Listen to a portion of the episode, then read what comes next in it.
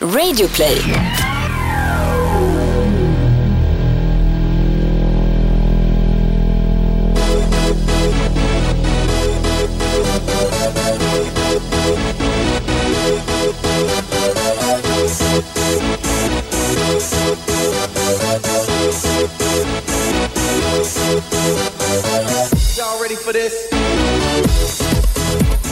Hjärtligt välkomna ska ni vara till Toto Balutto. Det är fredag morgon, det är solsken i Stockholm, men man har en liten, liten klump i magen. Det har ju ännu inte kommit ut eh, några officiella uttalanden eller några röntgenbilder eller några statements från eh, doktorer i England. Men eh, jag tror inte speciellt många som lyssnar på det här missade att Zlatan gick ner i slutet av ordinarie tid i gårdagens möte mellan Manchester United och Anderlecht med ordentliga smärtor i sitt högerknä och eh, vi är nog många som befarar det värsta, att det här är början på slutet. Vad, vad är dina känslor så här morgonen efter? Ja, men eh, med tanke på att det är en översträckning av knät, det är ju väldigt sällan man ser den typen av översträckningar. Kommer ihåg när du och jag var i Bibione här för ett par år sedan så skulle vi slå på en sån här boxboll, tävlade. Jag vann ju föga förvånande den tävlingen, men då skulle du försöka dig på någon konstig smäll där du liksom slog rakt med armen. Om jag hade sett en ganska tung alban testa den här tekniken. Vet du att han var alban? Ja. Okej. Eh, hur som helst, eh, du, du drar iväg och får en sån där översträckning på armen och det tar ju lång tid för dig att komma tillbaka. Mm. Du, har ont i armbågen fortfarande kanske? Nah, det är väl att ta i. Men, Ja, men- absolut, det satt ju i... eh, Ett år i alla fall. Ja, ett halvår. Ja, men det är ju tur för golfen då, din golfkarriär. Ska ju bli singelhandikappad i år, att, att det inte har blivit någonting. Verkligen. går golfen? Eh, det går jättebra. Mm. Ska spela eh, tävling eh, med Bosse på måndag. Men vi ska ju spela in Toto Balutto på måndag, det gör vi alltid. Nej, vi skiftar det till tisdag. Och det är golf på måndag så det blir inget avsnitt. Nej, Buck. Ja, ja, hur som helst. Det, det som händer och det som är väldigt sällsynt inom fotbollen är, är den typen av översträckningar. Och det man inte ser på de stillbilder som kablas ut som är, som är vidriga i sig, det är ju vilken kraft Zlatan landar med. Och alla vet ju att han är tung och det, det, det första man tänker är att det där måste vara allvarligt. När man ser reprisen igen, då tänker man jävlar, det, någonting har gått sönder i knät. Också hans direkta smärta, han går ner, tar sig bak på knät som att aj, här gick något av Mm. bakom knät. Och sen nästa reaktion som man får som är illavarslande, det är när doktorerna kommer in och man ser lite nästan panik i ögonen. Inte för att de ville visa det i tv-sändningen direkt, när båren kommer in och alltihopa, för då visar de mål från Turkiet, det blir helt vansinnigt. Skitsamma. Men när, när man såg eh, de rörliga bilderna på eh, doktorerna i Manchester United komma in och, och liksom, ja, man, man fattade att det här är allvarligt. En bättre besiktaskasse är dock aldrig fel. Nej det är det aldrig, vilken jävla match det var. Ja, nej men jag, jag är helt med dig och det är väl knappast så att vi är först med att säga det eller tänka det. Dels så är ju såklart bilderna i sig när det händer illavarslande. Men det är ju Zlatans reaktioner och minspel. Det är ju det som eh, är, verkligen alarmerande för att så ser ju han aldrig ut. Han är ju aldrig den som ligger och kvider sig och eh, visar sig svag om det nu är eh, en, en rimlig grej att dra upp i samband med Zlatan. Men det är det väl. Han brukar ju väldigt sällan överdriva några fysiska smärtor. Har han ont så har han ont, absolut, då visar han det. Men han skulle ju aldrig dra på det här Nej. för att sen hoppa upp och skaka av sig det. Likt Lukas Fabianski gjorde i den där matchen mot Tottenham för några veckor sedan när Kribben trodde att han skulle bytas in. Så att Nej men, eh, det är klart att eh, det, det, det, det är nog en dyster prognos att vänta och det var ju José Mourinho också väldigt öppen med att eh, det var hans känsla också på den presskonferensen enda efteråt. som ger lite hopp här, det är Luke Shaw som har pratat med Petra Thorén på bladet som var på plats. Eh, som, som säger att nej, men han gick omkring i omklädningsrummet och vi, vi, vi är optimistiska, det här, det här, det här kommer gå bra. Mm. Problemet är väl, du, det kan väl du eh, också, du som har spelat länge fotboll, eh, skriva under på att korsband kan man ju ändå knalla på. Jag har ju en polare som drog korsbandet under inomhuskorpen här. Han fick ju operationstid i maj. det är ju så för oss vanliga dödliga. Exakt. Får ju helt enkelt bara vänta. Ställ dig sist i kön. Ställ dig sist i kön. Och, och uh, han haltar ju runt på, på träningarna nu. Ja, sen så, eh, vi hyllade honom i eh, förra avsnittet. Alltså, Inte han. Stefan Schwarz pushade ju gränserna för vad du kan gå av planen med. Han gick ju av planen med en, en avsliten hälsena. Mm. Han spelade dessutom 10-12 minuter med, med en bruten eh, en fot eh, tidigare under karriären. Vet Så du vem som också nej, men- spelar med bruten fot? Eh, ja, Manuel fan, Neuer. Exakt, Manuel Neuer spelade sista delen av Så förlängningen han mot Real hamnar Madrid. numera i den kategorin också. Ja. Men, det ska sägas här nu. Det är, just, det är så jävla givet att Manuel Neuer, han har ju fått någon liten fraktur på ett mellanben i foten. Un, inbakat i någon mjukdel. Det är inte att bryta foten. Schwarre, han hade ju liksom, det, det var ju klina jävla brott rakt igenom. Eh, skitsamma, vi kommer till eh, Real Madrid, Bayern München, vad det lider. Det jag bara skulle Zlatan. fylla på med var att absolut så har man ju sett folk med totalavslitna korsband kunna gå ändå. Mm. Korsbanden är ju mest stabilitet i knät. Det är ju inte, det fyller ju inte samma funktion som ett skenben gör. Förlåt att jag skrattar men jag, jag såg någon riktigt rolig GIF igår. Eh, Du har omfamnat giffarna. Ja, ja, jag säger ju det. Ja. Jag är alldeles fylld av kärlek nu för tiden. Ja. Eh, På någon snubbe som går ut eh, för någon bil, som inte har någon koll på benen. Jag vet inte om den är riggad, men den, den liksom benen går åt alla håll. Och så stod det bara Zlatan going off eh, the pitch on uh, Old Trafford. Det ska man ju inte skämta om det, men, men man måste ju... Svag poddstund det där. Varför då? Ja, men om man inte har sett giffen så faller ju allting. Ja, det är sant. Man kan inte prata om giffar. Nej. Nej. Ja, ja. Du ser, jag försöker. Det här är ju det här är ju återigen då ett tecken på att jag börjar bli gammal. Mm. Jag har ju, under den här veckan så har jag märkt av väldigt många sådana här ålderstecken. Där, där jag verkligen har tänkt på att, vänta nu här. Tycker jag så här för att jag börjar bli gammal? Kommer säkert eh, komma in på det mer. Ja, jo, jo, men det är väl härligt att man också är insiktsfull om att eh, man blir äldre. Mm. Och du behöver ju slipa bort en del saker från Ja. din ungdom. Och på tal om då ungdom och bli några år äldre, en korsbandsskada när man ska fylla 36, det är ju inte helt optimalt. Och det jag tänker på, jag har läst massa olika spekulationer, eh, men eh, det, det är ju ändå i de här tiderna som det spekuleras som mest. Och det, det, det är ju ändå en intressant, vi kommer ju till en intressant situation om det är så att korsbandet går av. Det här blir ju helt hypotetiskt. Det kan ju vara så att Manchester United, när folk lyssnar på den här podden, redan har uttalat sig och de, de vet om det. Men rent hypotetiskt i alla fall. Eh, och vi går tillbaka till vad Zlatan har sagt, så är det ju hela tiden att han kommer att sluta på topp. Han kommer inte att eh, drutta runt på någon, på någon fotbollsplan och inte kunna bidra och vara avgörande. Det är ju det som han varit mest tydlig med angående den här slutfasen på karriären.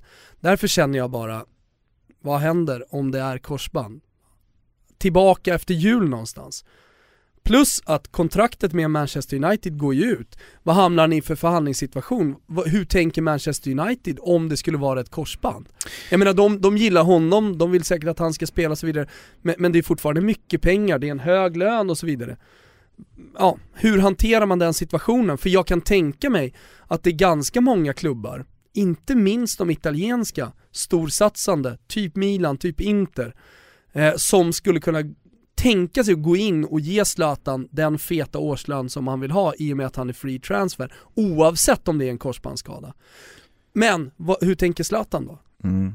Jag är lite skeptisk till att eh, samma ekonomiska eh, dealar finns på bordet från de europeiska lagen. Eh, jag är helt inne på ditt resonemang, men då tror jag att man faktiskt får utesluta Europa. LA Galaxy, Kina, skiter ju i journalen. Alltså de ser ju bara Jo Zlatan, andra sidan, varumärket, ja ja. vad vill du ha? Vi har råd, här, kom. Eh, jag, jag kan inte tänka mig att en europeisk klubb på toppnivå som menar allvar lägger de stålarna på ett trasigt knä hos en 36-åring. Men sen är det ju också så här. Och då, innan du fortsätter bara, då, då, där tror jag också att det finns säkert de som skulle kunna tänka sig att lägga hälften av vad Zlatan vill ha. Men vill Zlatan gå ner eh, hälften i lön och ta den eh, törnen för tuppkammen, Jag vet inte. Jag skrev det igår på Twitter. Ja, alltså, innan igår kväll, för 24 timmar sedan, var ju Zlatan i Malmö FF helt uteslutet. Alltså 0,0 procent. Fortfarande. Jag skulle ändå påstå att det här är ju en halv procent. Helt Han plötsligt är Malmö, Malmö. nej men jag kan tänka mig att Zlatan vill ha ett Det är större annat... chans att han hamnar hos Bosse i Djurgården. ja, kanske. Men ponera att det här är en korsbandsskada. Ponera att vi eh, pratar 10 månaders eh, frånvaro. Då tror jag att... Tio, eh, kanske är Milik, kommer tillbaka om fyra månader, redo i september. Ja, eller så blir det 16 månader. Roberto Baggio tror jag har rekordet där, tillbaka efter tre och en halv månad. Jo, jo. Eh, och, och så finns det ju de som har kommit tillbaka lite för snabbt. Så att korsbandet har rykt två månader senare. Eh, det jag skulle komma till var bara att jag tror att om det nu är så att korsbandet är av och om vi nu har en 10, 12, 14 månaders frånvaro att vänta. 10-12? Ja, så 8 till 12 är väl, det är väl standard. Jävlar vad du vräker på med tid här. Det är väl inte standard idag oh, på korsband i toppfotbollen? b- bakre. Främre går fortare. Sex. Sex månader. Ja, okej. Jag tror i alla fall att Zlatan... Ortopeden. Jag tror i alla fall att Zlatan vill sätta en jävla fin punkt eh, på karriären. Exakt, det var dit jag ville komma också. Och det gör att jag tror att Malmö FF har tagit sig in i det här gamet igen med 0,5% chans. Okej. Jo men, jo, jag, gillar, jag gillar när du pratar i promille, för det, det, är ändå, det är ändå där vi är här. Uteslutet för FF. 24 timmar sedan, Ja. 0,5% idag. 0,5% idag. Ehm, sen, sen ska det ju också sägas att, eh, liksom hur, som du säger, han vill, han vill avsluta snyggt. Hur tänker Zlatan? Ska en korsbandsskada vara det sista som händer i en hemmamatch, i en kvartsfinal i Europa League? Ska det vara slutet på min toppkarriär? Jag kan tänka mig att han, alltså, bara så som man känner Zlatan från hans karriär, att han snarare liksom bara biter ihop och tänker jag ska komma tillbaka från den här skadan snabbare än någon någonsin har kommit tillbaka från en, en sån här skada. Och är det någonting som kännetecknar honom också så är det att han är förbannat bra liksom Eh, förbannat bra rent fysiskt alltså. Han tränar ju hårdare än de flesta. När du lägger upp det så så hör jag ju själv också hur långt borta det är att han ska ha J Södra borta i den allsvenska premiären 2018 som morot. Du pratar om 0,5, alltså, det, det är inte procent utan det är promille i så fall. Ja. Nej, det, det jag, jag vet tusan alltså om det ens är så mycket. Men skitsamma. Vi står i alla fall i en situation där, om vi nu ska prata promille och procent, där det finns, där, där sannoli, sannolikheten att Zlatan slutar efter den här säsongen i alla fall har gått upp. Jag tror inte att det kommer hända.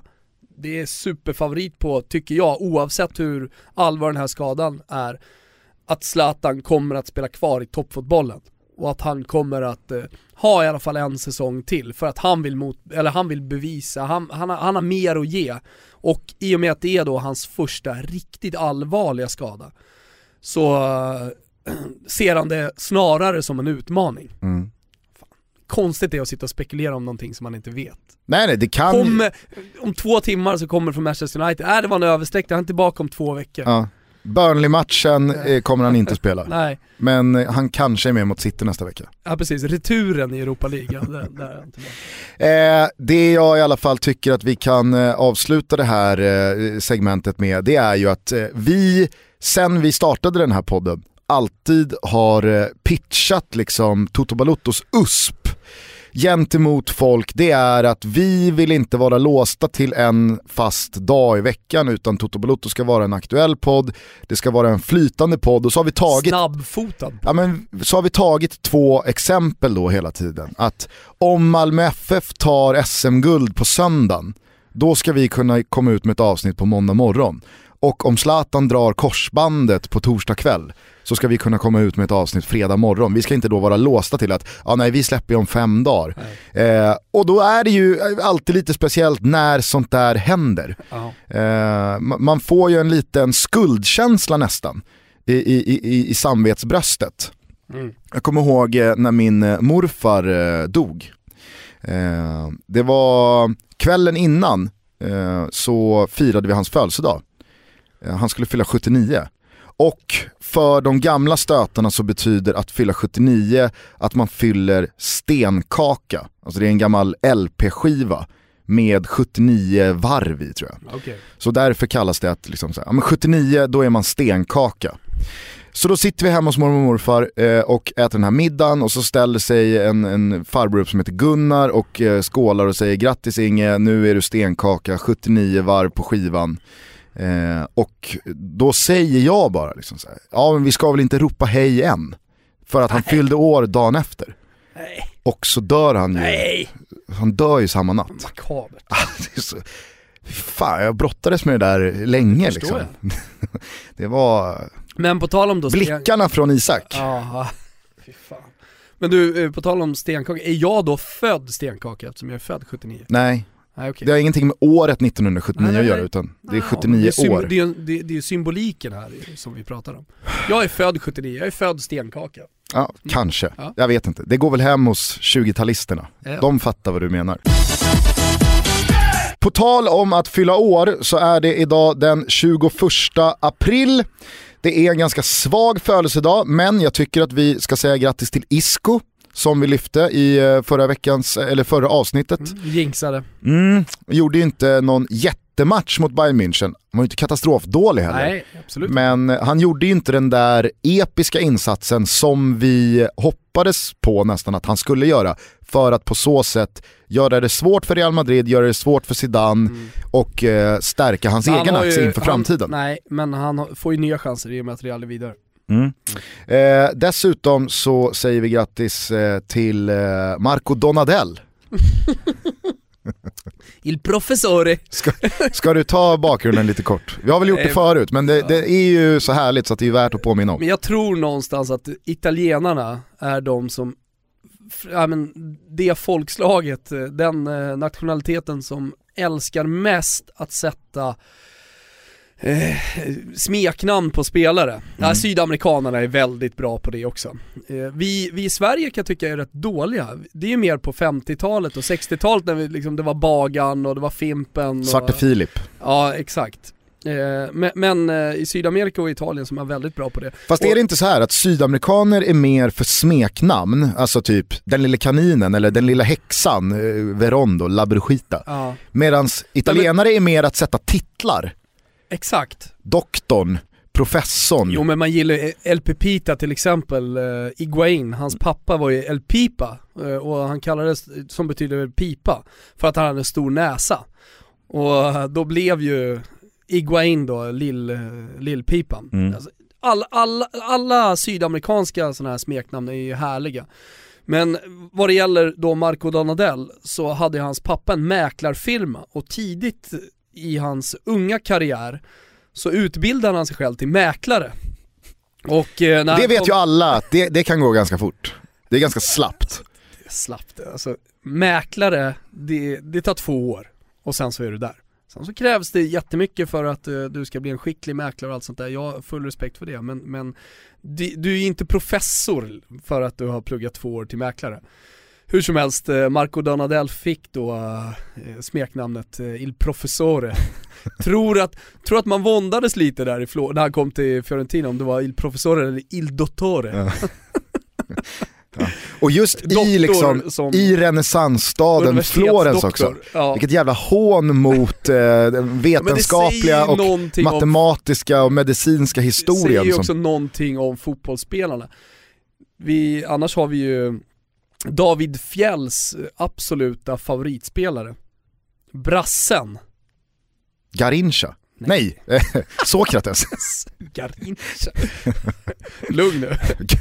Jag fick Vart kom faktiskt, den ifrån? Jag fick Garincha? faktiskt, Sokrates är ju hans, jag fick hans faktiskt eh, en gång eh, när jag var i Florens, hade väldigt mycket kontakt med Kurre Hamrin och var där och åt. Eh, och så gjorde vi honom till hederspresident i den skandinaviska supporterföreningen för Fiorentina. Eh, och så gjorde vi en tavla till honom, skrev en liten dikt, eh, min kompis, eh, att den lilla fågeln som han kallas, Lucellino, alltid kommer flyga omkring i Florens gränder, någonting sånt. Och då svarade han med att ge en väldigt fin tavla till då supporterföreningen på Garincha med en hälsning från Garincha eh, efter eh, VM-finalen 1958. Alltså det, det, det, var ju en stor present. Och det kändes också som att det gick lite för fort när han gav den där. Ja. Marianne, Marianne stod bakom mig, Kurt, ska du verkligen? Och sen så när jag ska flytta hem från eh, Florens första Kurre vända. fick feeling och gav bort eh, potentiell Ja, guldgruva. Eller nej, jag ska hem eh, över sommaren. Och det här är så tidigt Ryanair på tidigt 2000-tal. De precis började göra om reglerna.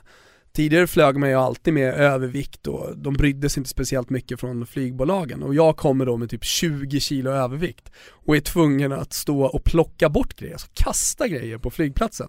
Och av någon jävla anledning så kommer den där jävla Garincha-tavlan in och jävla sopsäck så jag får inte med mig den. Aj, aj, aj, aj, aj, aj. Du skickade den? Nej, alltså den, jag, jag har aldrig hittat den efter, efter, efter den flygningen. Fan vad mörkt alltså. Fan vad mörkt. Det, ja, det är uselt. Men, Nu är ju Kurre skör, alltså, men hade du berättat det här för honom, det, är, det, är ju, det blir ju nådastöten. ja, jag pratade med Kurre för bara Ja. någon, någon månad sedan. Han, han, är, han, är, han är rapp igen. Jo, jo men hade du berättat det här, då hade det vi ju, eh, Hoppas han inte lyssnar på han har ju tagit knäcken på honom alltså. Ja. Vad var det du skulle komma någonstans med Sokrates och David Fjell? Nej men Sokrates har ju, har ju också, fick ju också smeknamnet tidigt. eh, Sokrates, man kan tänka sig då, kanske borde kallas filosofen efter eh, Sokrates, Mm. som han heter det, men, men kallades i Florens Platon. då för Il Dottore för att han hade en ut, utbildning, alltså en läkarutbildning. Eh, men inte för att jag, jag minns inte exakt vad han hade pluggat, men, men jag tror att han aldrig fullföljde riktigt den utbildningen och att det var typ så här ett år han hade pluggat. Men han var ju ändå Il Dottore. Och, men i eh, eftermälet, efter hans karriär och sådär, då var han ju geniet liksom som eh, utmärkte sig. Han hade ju den spelartypen och han var ju en tänkare och en, och en fotbollsspelare som stack ut från mängden, helt klart. Men gjorde inte, eh, Men han kastade är ju inte... betydligt mer Il Dottore än vad Marco Donadell är. Mm, ja, ja, ja. Vem är inte Alltså, det? Ett halvår på läkarlinjen slår ju två år som mäklare. En månad? En vecka?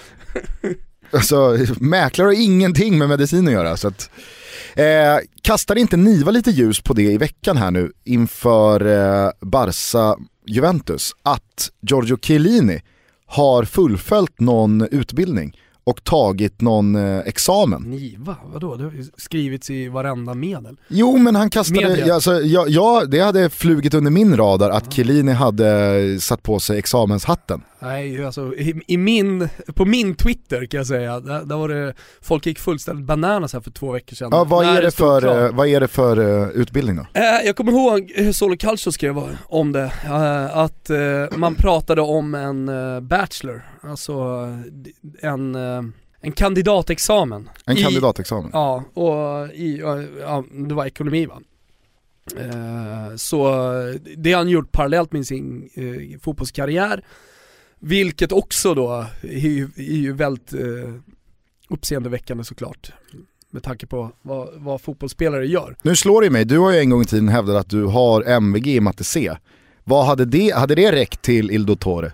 Kanske. Professor. Om jag hade levat vidare. Ja, men, jag gillar ju de här spelarna, alltså för mig, återigen, det här kanske är en, eh, ett ålderstecken.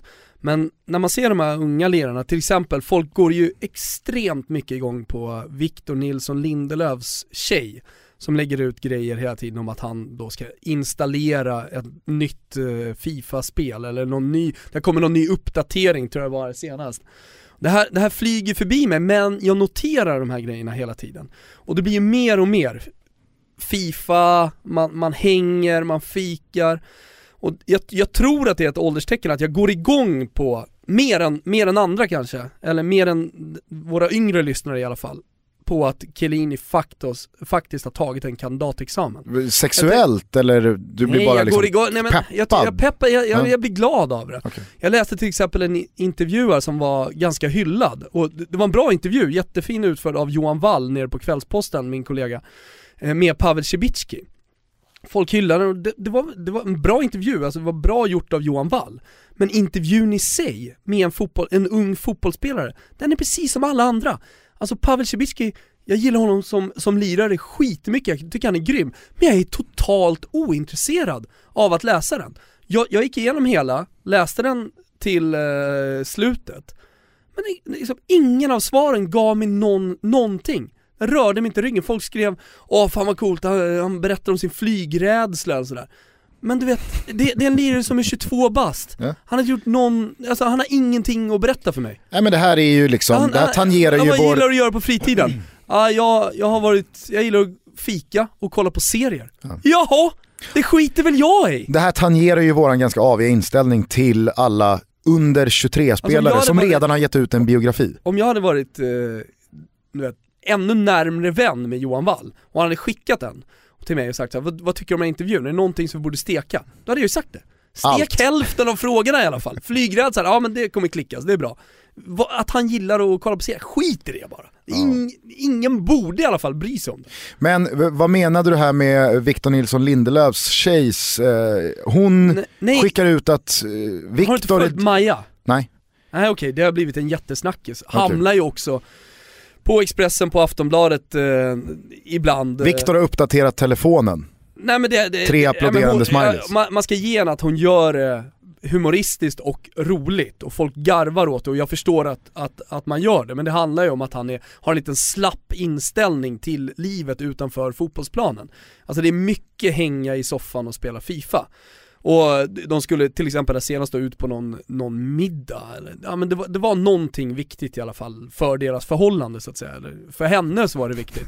Och, så säger, och han är sen, ja men han är sen, säg, låt säga då till den här middagen. Ja. Och hon messar bara, vad fan är du någonstans? Jag sitter här och väntar på dig. Oh men det har precis kommit någon uppdatering på, på Fifa, så jag, jag måste göra den. Då, då är han redan en timme sen. Och istället för att då snabba sig till den här middagen så väljer han att faktiskt uppdatera sin jävla Fifa-box. Mm. Och ja men det är ju roligt, och jag förstår att det är roligt, men det, det gör någonting med mig att de unga fotbollsspelarna inte har någon substans. Är du med? Det finns liksom ingenting, det finns inget intressant med dem. Det finns inget tuggmotstånd. Ja, men jag märker ju att folk tycker att det här är roligt, de eh, får nya favoritspelare. Alltså, jag, jag kan säga samma sak med Mbappé. Alltså, jag är totalt ointresserad av att läsa en intervju med den här superprofilen Mbappé. För att jag vet att han har ingenting att berätta. Alltså jag kan gå, jag, jag, jag, jag ser ju hans stora talang, men jag är inte intresserad av någonting mer. Och jag vet inte vad det här kommer göra med mig i framtiden när det kommer upp eh, nya spelare. Jag fick frågan till exempel här från en polare, vem min favoritspelare var på typ 2000-talet eller de senaste 10 åren, vem, vem jag har som favoritspelare nu. Och jag får svårt att hitta någon. Och det kanske har att göra då med att jag inte kan identifiera mig med någon spelare, som person. Ja, nej, alltså det, det där kan jag verkligen känna igen mig i, att det finns, eh, det finns någonting svårt i att älska spelare som inte gör någonting med dig utanför planen. Jo men under hela min uppväxt, alltså till för eh, bara tio år sedan så hittade jag ju favoritspelare överallt och jag älskade att läsa de här intervjuerna. Alltså jag slukade dem. Och ja men verkligen sådär, jag, jag, jag var lättcharmad eh, av, av fotbollsspelarna. Men, men du vet idag, och, det, men, och då, då kanske, kanske folk tänker att jag sitter och säger det här för att jag ska verka vara någonting. Är du med? Men, men jag, jag säger tvärtom. Alltså jag, jag, är- jag är rädd för att det här är ett ålderstecken. Jag börjar känna någon slags 40-årskris i att jag inte bryr mig längre. Att jag, jag har svårt att ta de här lirarna till mig. Jag, det stannar vid fotbollsplanen. Jag tror inte det handlar om att du inte bryr dig, jag tror att det handlar om att du har, du har en annan kravbild idag. För att det ska kittla så måste fan någon säga någonting bättre än att jag är, jag är rädd för att flyga. Ja, Eller det har varit ett hårt liv. men jag har i alla fall de senaste dagarna... Sen studenten. Det kan, det kan, De ett och ett halvt åren har varit tuffa. Det kan ha att göra med eh, bukfetma, att jag varje dag då närmar mig 40-års- 40-årsstrecket. Det kan ha att göra med att det är en analkande 40-årskris här som jag håller på att känna. Och när jag låg och skulle, skulle somna igår så kände jag den starkare än någonsin. När jag började fundera på, ja men eh, när, när Zlatan skadade sig, hans ålder, hur min inställning är till de här unga fotbollsspelarna efter att ha läst Pavel Cibicki intervjun När jag liksom först avfärdade den sådär och så blev jag så här, fan också. Ja, jag, jag Börja gillar dock tanken på att Zlatans eventuellt svåra knäskada så accelererade en 40-årskris i dig. Ja, någonting hände i alla fall. Mm. Eh, du, sista födelsedagsbarnet jag tycker bara vi ska dra upp, det är Tobias Linderoth. Han fyller år idag. Mm. Tobias Linderoth eh, känner säkert många till, eh, dels från hans år i Elfsborg. Han var ju en tredjedel av pannbandsligan i slutet på 90-talet tillsammans Han var ju med... den eh, minst pannbandskompatibla i pannbandsligan. Ja, absolut. Men han var ju faktiskt i ett behov av ett pannband med den eh, frisyren han sportade. Ja, Den behövde ett pannband. ja. Eh, det var ju han, Fredrik Bella Berglund och Anders Svensson som utgjorde då pannbandsligan på gamla fina Ryavallen i Borås. Eh, sen så blev det ju England, Everton. Eh, han eh, firade ju stora triumfer som eh, den sittande mittfältaren på det svenska landslagsmittfältet under många år i inledningen av 2000-talet. Det var ju alltid under de här åren som eh, någonstans fick beskrivas som Anders eller Kim-åren så var ju aldrig svaret båda två. För att en av platserna, det var Tobbes. Vi flyttar ju inte på Linderoth. Det är Nej, nej. inget alternativ Nej, nej. att spela Kim och Anders. För att Tobbe måste ju spela. Ja. Eh, han var ju eh, en rollspelare som Toto Balotto gillar eh, överlag. Eh, men just, det- just den här du vad rollspelaren, han hade? Han hade exakt samma roll på planen som Marco Donadell. ja. Ingen mäklare dock i Tobbe Linderoth. Ingen av dem kunde skjuta. Jo, fan Tobbe hade en riktigt Det bra löd i dojan alltså. Ma- nej, nu minns jag plötsligt också några riktiga dunderskott av Marco Donadell. Där var jag fel ute på. Jag med, jag minns Ja. också hur Donadell har Ja, dragit upp den i sant, taket från sant. 30 meter. Eh, men det jag verkligen minns från Tobbe Linderoths karriär, det är ju när den tar den ganska så tvära svängen till eh, Istanbul och Galatasaray. Och eh, denne milde man från eh, Mellansverige eh, tas emot på eh, flygplatsen i Turkiet som alltså den största rockstjärna vi någonsin hostat ur oss. Ja. Det var Michael Jackson, Kanye West eh, och eh, alltså hela Rolling Stones-bussen som tömdes på en och samma gång. Tobbe Linderoth, kan det varit 5000 pers?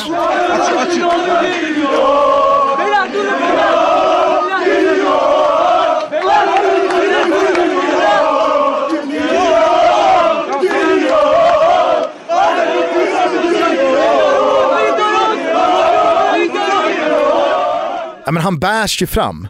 Eh, han, han liksom lyfts upp direkt och eh, förflyttas ju inne på den här flygplatsen som att ja, men Jesus själv har stigit ner från himlen. Och det här gick ju inte ihop med ens egen världsbild. Vet de här lirarna ens vem Tobias Linderoth är? Ja. Du såg ju i Tobias Linderoths ögon, han fattade ju ingenting du såg heller. bara skräck. Ja, han var, vad är det som händer? De måste ha förväxlat mig med någon. Men kanske var det här också brytpunkten för vad Sverige som fotbollsland medialt kunde nås av. Det var en markör för att nu är det nya tider. Jag menar svenska fotbollsspelare har ju kommit som stora namn till fotbollstokiga länder förr. Men under en tid där den tekniska utvecklingen inte hade gjort det möjligt att det så lätt kunde kablas ut bilder och ljudupptagningar från det här. Eh, Tobias Linderoths antåg, eller ankomst till Galatasaray, det vart ju liksom den första, liksom, det vart det första uppvaknandet för mig att, vänta här nu, är det så här det går till när klubbar i de här länderna tar emot spelare som har ett helt okej CV. Han har spelat i Premier League, han har ett, kan han ha haft då, 50 landskamper. Det var ju ingen Zlatan eller Henke eller Ljungberg. Alltså, Tove Linderoth. Och han tas emot som att det är Gud själv. Ja. Det är otroligt. Vi fortsätter såklart med våra kära Toto-tripplar borta hos Betsson.com. Du eh, segrade sist, tre av tre. Igen. Snyggt. Mm. Grattis får man säga till Tack alla oss som eh, ryggade. Ja precis, framförallt till alla som ryggar. Nu, nu har det gått eh, hyfsat bra här på slutet dessutom. Så eh, det är bara pumpa på Gugge! Verkligen, pumpa på gör vi också med allsvenska matchbiljetter. Valfri match under maj månad, man får ta med sig valfri person också och det enda man behöver göra för att vara med i snurran om de här biljetterna det är att rygga en eller båda Toto-tripplarna. Screenshotta och hashtagga in det under Toto-trippen på Twitter. Eh, den här veckan säger vi grattis till Robert Olsson. Härligt Robban! Han kan kvittera ut eh, en härlig fotbollskväll mm. under maj månad. Vi Valfri hör av oss. också fotbollskväll, Precis. märk väl. Precis. Och det här fortsätter den här veckan så att eh, det är bara vara med i Toto-trippen. Dels så kan man hoppas på lite cash och dels så kan man hoppas på att vinna valfri eh, allsvensk match med eh, biljetter. Mm, vi, eh, vi gör så här Gusten tycker jag den här veckan, i och med att du har haft det lite tufft, så börjar jag reka mina matcher så får du komma sen. Vi, vi, någon slags riktningsförändring här eh, inför slutet på säsongen. En klassisk vidskeplighet. Exakt. Eh, och vi börjar då med vidskeplighet nere på den italienska klacken. Scaramanzia säger man där. Bari mot Hellas Verona i Serie B. Jag har varit framgångsrik i Serie B ganska lång tid. Och eh, jag gillar matcher som i slutet på säsongen betyder mycket och där båda lagen behöver tre poäng. Där de nästan känner lite desperat behov av att, eh, att ta tre poäng för att det som ligger i potten är så stort. Mm. Och i det här fallet då, Baris eh, måste till playoff för att ha chansen till Serie A, det de siktar på. Hellas Verona ligger och skuggar Frosinone för att ta en direktuppflyttning, eller de tam- kampar med dem. Eh, så det är liksom tre poäng som gäller och det här är två lag som har haft problem i försvaren, extrema problem, men där det finns extremt, eh, för den här serien ska sägas, men, men ändå o, eh, bra offensiv kraft. Vi har ju till exempel Gianpaolo Pazzini som bara stänker in baljor i Verona. Över 2,5 där. Jag tror väldigt mycket på Udinese eh, den här helgen som har haft en liten svacka men som kommer att studsa tillbaka, i alla fall enligt min rekar, jag har tagit dem rak. Och sen som Pescara mot Roma. Eh, Zdenek Zemans gamla Roma som eh, kommer och möter hans då nya Pescara. Eh, över 3,5 får man gå upp eh, i lina för att eh, hitta odds över 1,70 men det här är en match där det kommer att eh, sprudla anfallsfotbollen. Det kommer vara en tokig match chansmässigt, så får vi hoppas att det resulterar i mål också. Där har ni min trippel. Jag fortsätter då på överspåret och glider in i min trippel. Jag tror att det blir mer än två mål, alltså över 2,5 i matchen mellan Liverpool och Crystal Palace. Eh, ja. det är nog många som vet vad eh, duon Firmino och Coutinho är kapabla till här. Coutinho. Coutinho. Har du hört den? Ja. Med Neymar? Exakt. Han eh, frågar om liksom, spelare som man tycker har gjort det bra den här säsongen. Ja. Så pratar de om Coutinho och vi har ju haft den uttalsdiskussionen pågående. Då säger ja. han bara Coutinho. stönar i sista uttalet.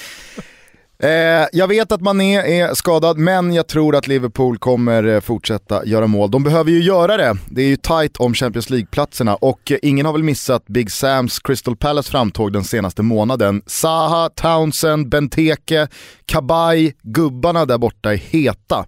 Så att jag tror att det här blir en ganska målrik eh, historia och Palace har ju inte så mycket att oroa sig över neråt så att de kan ju blåsa på ordentligt. Jag tror att Milan slår tillbaka Empoli hemma på San Siro.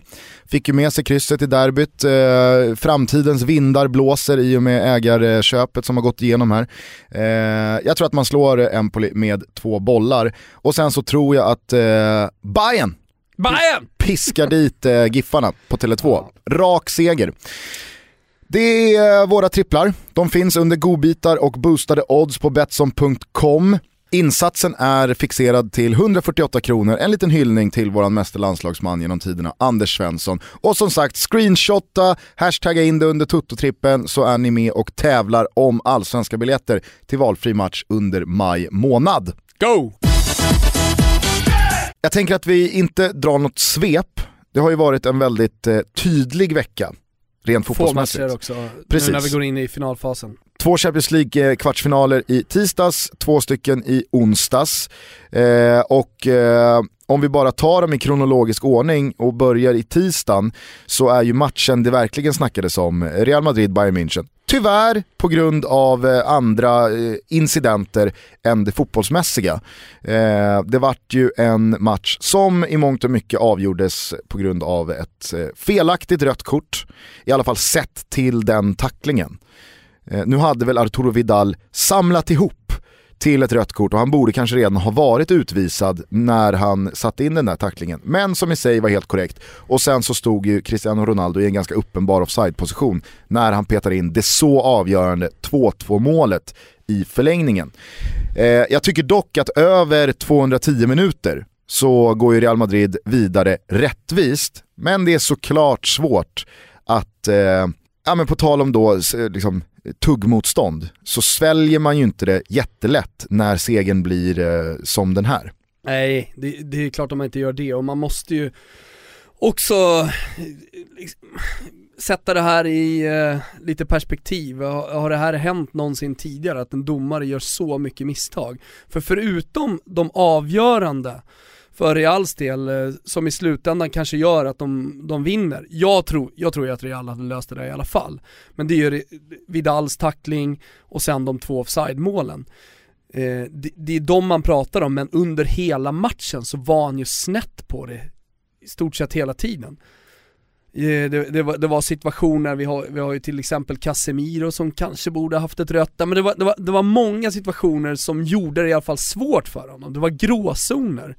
Eh, det man ska säga till hans försvar, det är ju att det var inte en speciellt lätt match att döma heller. För det var ett otroligt tempo. Mm. Jag skrev det i min matchkrönika efter också, att det var jävligt synd att det landade på domsluten för att matchen i sig var ju, som jag tycker, den bästa hittills under den här säsongen. Ja, jag skrev det också att kvaliteten, det var... den tekniska kvaliteten, alltså tempot i matchen. Jag tyckte i och för sig att det var, jag tyckte i för sig att det var, det var ganska mycket felpass och det var eh, en hel del individuella misstag så. Men det är sånt man får räkna med när tempot är uppskruvat på max. Och det var ju det som fascinerade mig så mycket, i synnerhet den första halvleken. Det var att det här är det mest fartfyllda och tempostarka och händelserika 0-0 halvlek jag någonsin sett. Mm. Den var ju helt otrolig. Och då får man ju ta att det blir eh, ett par, par felpassar och eh, dåliga mottagningar och första touch och sådär. Det var bara, alltså det var, det var en fart som är, det går inte att men, hitta Men jag måste någonstans. fråga dig Gusten, när du såg Arturo Vidals tackling och när du såg att domaren tog upp det andra gula och visade ut honom, tänkte du då att Arturo Vidal ställer frågan, jag gör så här till domaren, vad gör du? Alltså det är ju så det är, det är ju så det blir. Arturo Vidal gör ju bara vad han gör. Vad är det han gör då? Ja men vad fan, alltså, han... vad han gör är det han gör. Jo men han ställer... Han gör sådär. Han ställer vad gör dom... ja, men så här, domaren agerar ju utifrån vad Vidal gör. Sen att domaren... Jo men ställer ja, men... fråga, vad är det frågan ställer? Han ställer frågan, nu gör jag så här. Ja. Vad gör du då? det är exakt vad som händer. Ja. Sen så tar ju Kasai ett alltså, kan felaktigt, man, kan man felaktigt beslut så. Kan man applicera samma tänk på, på Cristiano Ronaldo? Kolla jag ställer mig här på planen, ja, vad, vad gör ni då? Ja exakt, vad ska han göra? Ska han, ska han inte stå där han står? Vad fan, han tar väl den positionen han tar, ja. han får bollen, han gör mål. Det är ingen skugga över honom. Nej, och ingen skugga över mig heller här. Nej. Det, det är ju liksom så här... Jag älskar formuleringen bara Gusten. Ja, ja. och, och jag, alltså så här, jag har inga som helst problem med Gusten, att försvara det. Gusten, jag säger bara så här. Vad säger du då? Ja, jag säger så här. eh, jag tycker att eh, det, är, det är beklagligt att precis som du var inne på, att, att det blir det här efterspelet, att det blir väldigt mycket det här man kommer ihåg. Att Real Madrid som gör en fantastisk insats över två matcher inte får eh, känna att man gick vidare 100% eh, värdigt eller rättvist utan skuggan hamnar någon annanstans. Precis som det blev med Monacos avancemang över Dortmund. Monaco gör ett fantastiskt dubbelmöte. Eh, Mbappé, Falcao, eh, de, de, är ju otroligt bra i de här två matcherna. Men det enda jag kan tänka på efter Monacos avancemang, det är ju vad Tuchel säger efteråt, vad eh, eh Nouri Sahin säger efteråt. Att, ja, men, den här matchen borde aldrig spelats förra veckan och det känns bara som att, nej. Det, Falcao det, det, kan här... jag vara intresserad av att läsa en längre intervju med. Mbappé, helt ointresserad. Jag kan, jag kan vara helt snett på det här nu vad det gäller Mbappé, han kanske har en superhistoria att berätta om någon barndom och uppväxt och så vidare. Vet inte. Men, men Falcao kan jag ändå tänka mig läsa en lite djupare intervju med. Ja, men det, var ju, alltså, det som hände efter den här matchen det var ju att det, det dök upp någon bild på Mbappé där han står som liten grabb bredvid Ronaldo och har mm. tagit då en selfie med Ronaldo. Mig ännu mer ointresserad Exakt. av att läsa det. Dels så finns det ju noll tuggmotstånd i det. Jaha, det måste ju finnas det måste ju finnas två miljoner selfies vet, vet, med, vet, med kids tillsammans med Ronaldo. Artur Buruk, han vill jag läsa. Absolut. Hur absolut. mycket som helst då. Men vet du vad som dessutom gör det här så oerhört liksom passerat, det blir barnmat av allting. Det är att den här bilden, den är knäppt för tre och ett halvt år sedan. det, här, ja, det gör det i och för sig lite roligt. Nej, jag tycker det, det var ju såhär, för tre och ett halvt år sedan, det, det jo, var ju men, nyss den sätter, sätter ju honom lite i perspektiv också, han, hans uh, unga ålder och att för tre år sedan var han där. Ja men det är ju, då, då, tycker jag att det är roligare att se de här småbilderna på, vad var det, Arteta eller uh, vem det nu var, i Arsenal eller, alltså du, du kommer ihåg den här bilden, fan vilka är det på? Du har ju, du har en klassisk, Nej, men våra lyssnare... Icardi och Maxi Lopez. Ja, ja, jo. Ja. Men det finns säkert några lyssnare där ute som kan hjälpa mig. Det finns en bild från Arsenal mitten 90-talet och så två spelare som 15-18 år senare växte upp och blev stora spelare och där så finns det någon bild på Wenger och de här två när de är typ åtta bast. En sån bild är ju kul att se 2013, ja. men att se en bild på Mbappé från 2013. Lamela finns också. Ja, Lamela, oerhört ointressant människa. Ja. Eh, jo, det blir i alla fall tyvärr så att det man minns från dubbelmötet, eller det jag i alla fall eh, det, det skaver i mig att Monaco inte får gå vidare till semifinal med 100% liksom, vilken fantastisk insats. Utan det är ju Dortmunds orättvisa intåg i den här matchen som, som jag tycker är Ja, men det, det, är beklagligt att det ska kastas som skugga över hela dubbelmötet. Precis som att det här röda kortet och offside-målet, det blir, äh, det blir jo, för vet, tungt. Liksom. Vet du vad? om eh, bara ett par år så kommer vi inte att sitta den här, i den här studien och diskutera för att nu, nu accelererar man arbetet med videogranskning. Ja, det är beklagligt. En sån här händelse i en sån här match gör att eh, man accelererar tester och eh, arbetet med att få fram videogranskning på ett bra sätt. Och det, det, det, det behöver fotbollen nu för att det, det går alldeles för snabbt. Den mänskliga faktorn, eller jag ska säga de mänskliga sinnena hänger inte längre med. Det är ingen gå-fotboll på 80-talet liksom längre, utan nu, nu, behöver domarna hjälp. Fotbollen behöver den utvecklingen. Så det är jättebra. Om, om bara ett par år, jag tror att det var den holländska ligan som eh, lät, eh, Eredivisie som lät eh, eh, meddela nästan direkt på, det kändes nästan som ett slags PR-trick för ligan, att de eh, skulle införa eh, videogranskning redan inför säsongen 18-19 tror jag, eller var det redan 17-18? Ja, ja, hur som helst, det, det är bra. Nej, jag tycker inte alls att det här är bra. Jag är en Fet schnitzel till videogranskning. Stark eh, motståndare till eh, att eh, utvecklingen tar de här stegen i sån rask takt de gör. Jag förstår att det efter en sån här match, efter en sån här incident, verkligen eskalerar och folk ropar högt och man har verkligen vatten på sin kvarn. Och jag kan inte säga någonting mot att Arturo Vidal inte skulle ha blivit utvisad i den situationen. Eller att Cristiano Ronaldo var onside, för det var han inte. Nej. Det går inte att säga någonting emot. Nej. Men det behöver du inte ens konstatera. det gör inte att man som videogranskning eller videoteknik motståndare behöver lägga sig platt och säga vi har fel. För jag tycker på riktigt att videoteknik det finns dels... inget rätt eller fel här, det är, nej, men jag, helt nej, subjektivt, om jag då, det är en åsikt. Ja, och om min åsikt, om jag, om jag bara får lägga ut texten kring den, så handlar ju den om att dels så tror jag att man med videoteknik aldrig kommer kunna nöja sig. Man kommer aldrig säga, ja men det här ska vi videogranska, men inte det andra.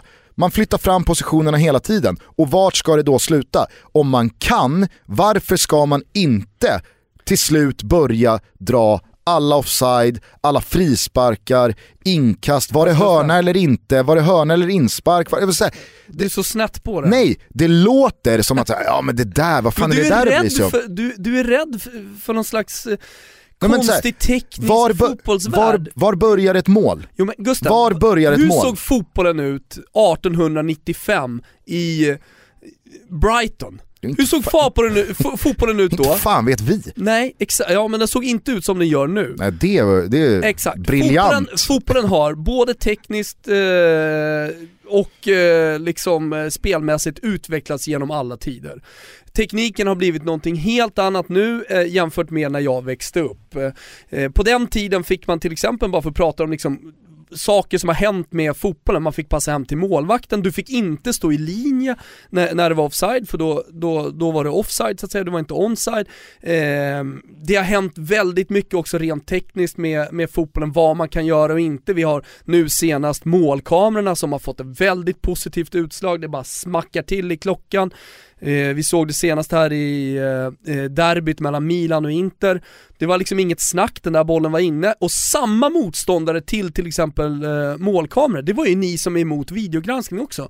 Det, det här är ju någonting som kommer få växa fram, man gör tester, eh, vi har sett det, det är inte helt klockrent än, men när det väl införs, då, då, då, då, efter ett halvår, då kommer alla hylla det här. Sen kanske ni stretar emot några år till, men det är ju inte så att vi kommer gå liksom under en fotbollsmatch och få massa, ja men enminutare hela tiden där vi sitter och väntar på att man ska, man ska, man ska granska massa situationer.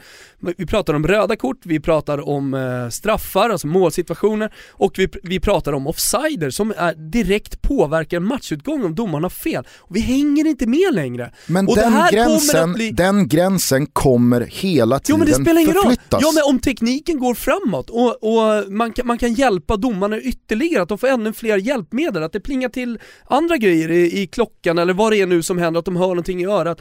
Liksom, det spelar ingen roll för oss åskådare. Men det är väl klart det gör. Det är klart att det inte gör det. Vad är det, vad, vad, vad är det för problem med att eh, domaren får hjälp? Men om, det, om du ska ha en vi... Det, Men liksom, du tror, du tror liksom Men om att spelet en- kommer hackas upp? ja, men om det är, om det är en svårbedömd så. situation, ja, nej, så att någon ska då, liksom, någon ska ta samma beslut i realtid. Fast Gusten, det är så här, om det är en dålig idé, som till exempel golden goal var, och man inför och inser att så här, det, här, det här funkar inte, men då kommer man ta bort det. Silver Det är så- goal. ja, det, Det blev- var en- ja, det var en så dålig idé. Men, men alltså, det är så det funkar Gustav. Dåliga idéer, de, de behålls inte.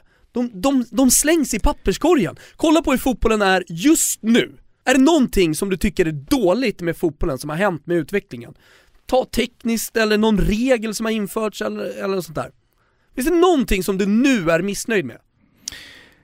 Jag gillar ju, eh, jag gillar ju eh, inte eh, målkameror. Varför inte? Därför att det tar bort, det tar bort någonting, alltså du pratar om, Men du, nu är det ju bara, nu är det ju en idiot. nej, du pratar om att så här, ja men vi hänger Men inte vill med du gå tillbaka och se, alltså fotbollen, alltså skämtar du med mig här? Domare, spelare, det finns inte en aktiv som sitter och säger att nej, jag är emot det här med målkameror. Sitter du här eh, och försöker vara lite traditionellt cool och tycka Nej jag försöker inte vara traditionellt cool, jag försöker... vad är det du vill nej, ha då? Vill du ha Jag massa försöker inte med polemik? någonting, nej jag tycker... Okej, jag ska dra ytterligare ett kort här nu Gusten, för för att nej, men jag blir, jag blir vad, har, på vad, riktigt... har du, vad har du på handen? Ja, men jag blir riktigt förbannad. Alltså målkamerorna, det, det stannar inte ens upp spelet. Du, nej men du har- målkamerorna... Du har ingenting nej, men, att komma alltså, med. Målkamerorna är... Spelskandalen i Italien, uppgjorda matcher, det, det är ett växande problem hela tiden i fotbollen. Allt som kan hjälpa domarna, allt som kan få bort spekulationer kring det här.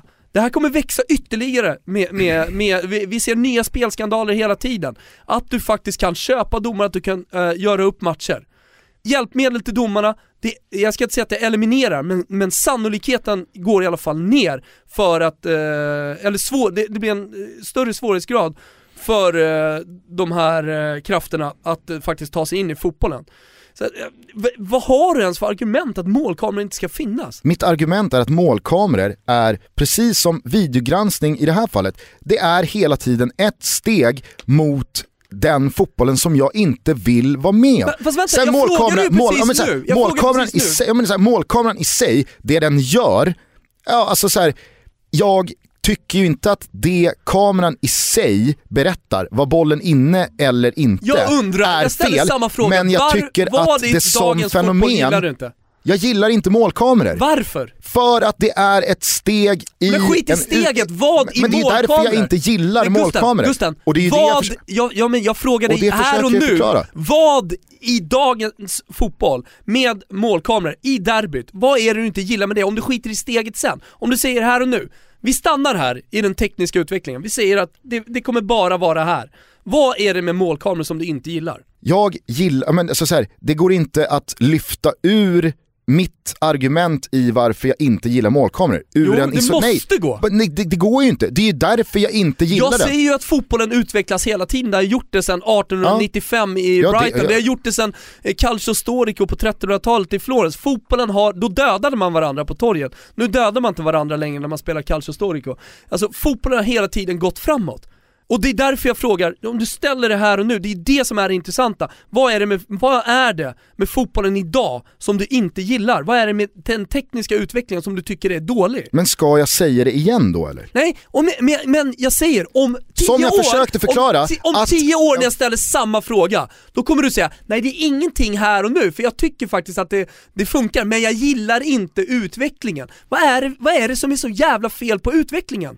Du har ju bara, du har ju bara en bild vad du tror kommer hända med. Ja, Jag tror att eh, det kommer se ut så här och kameror, alltså, du vet ju inte ens eh, hur framtiden kommer se ut för fotbollen.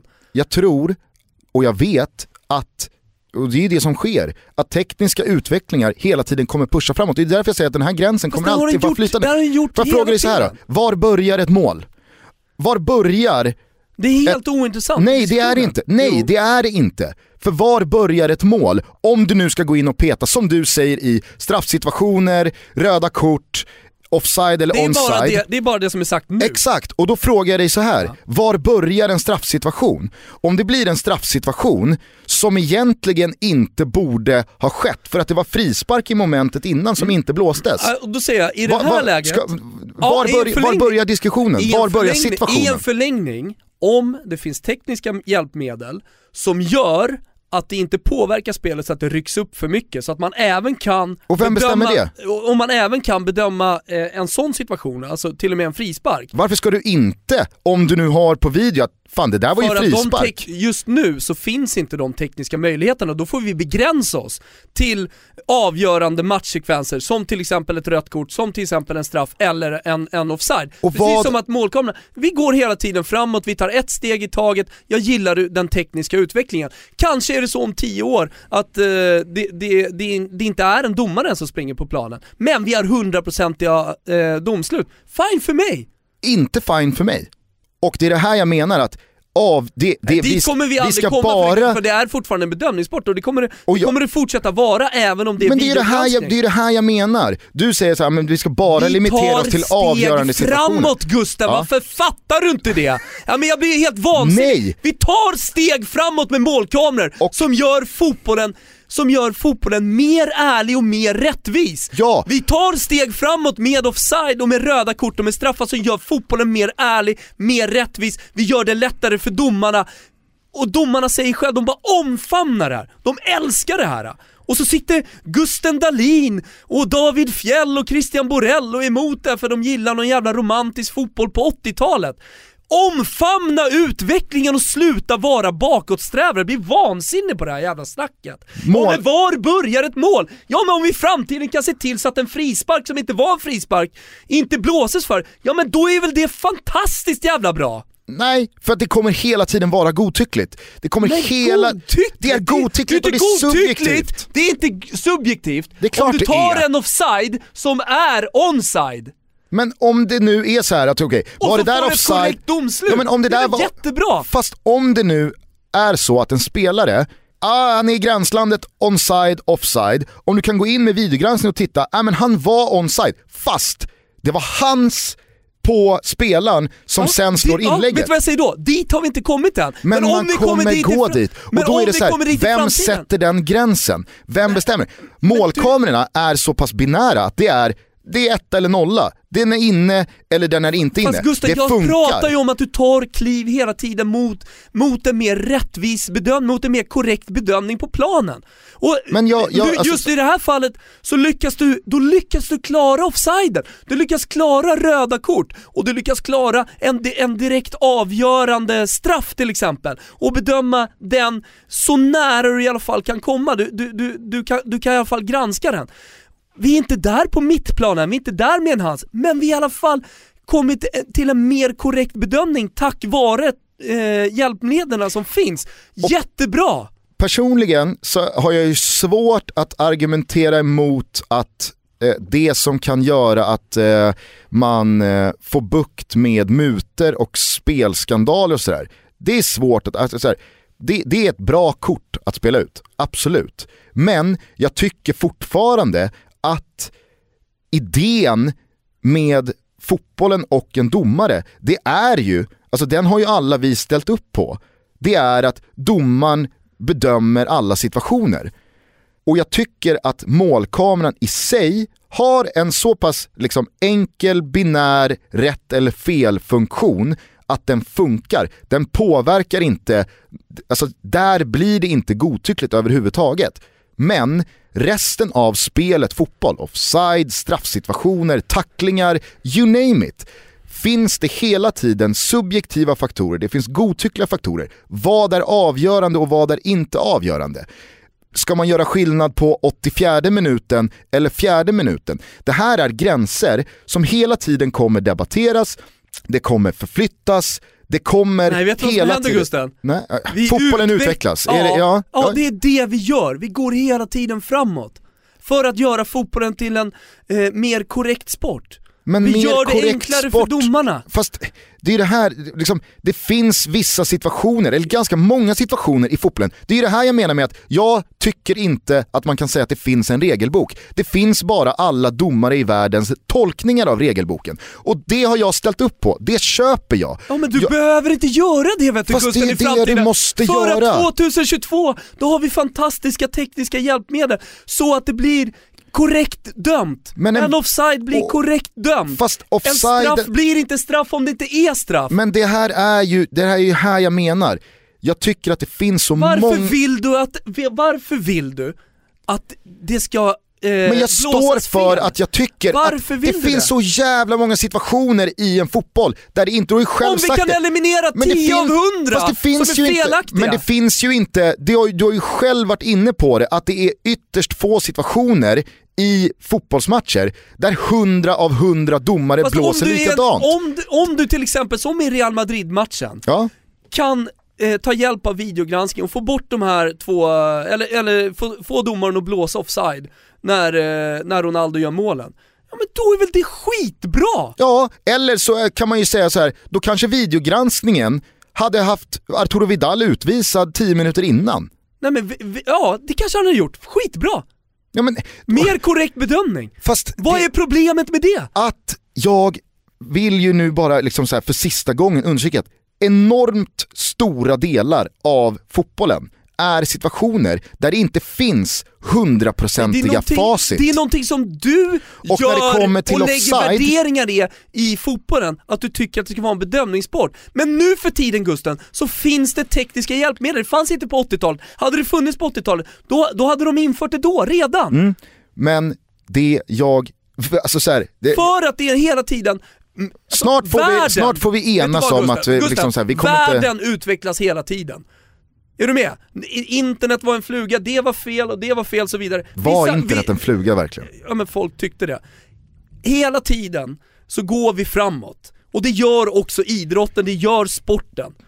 Det finns nu tekniska hjälpmedel som hjälper domarna och därför ska de få dem. Det finns ingen som är domare, det finns ingen efter Real Madrid-Barcelona som säger, som hade tackat nej till videogranskning, ja förutom Bayern, eh, eller förutom Real Madrid-fansen. Det finns ingen Och jag, som är direkt involverad i den här matchen på något sätt, som jobbar med det här. och jag vidhåller att så många situationer så många moment av Men vet fotboll. du vad Gusten, det spelar ingen roll vad du tycker överhuvudtaget för Nej, har vi det kanske det inte gör. Det kanske inte det gör. Ja. Men alla som sitter där, ja men man måste, kunna, man måste kunna videogranska, var han offside eller inte. Offside eller onside, det är en sån här situation, vart startar den, vart börjar den, vad föranleder det här? Om du ska kunna granska det, varför ska du inte kunna granska det?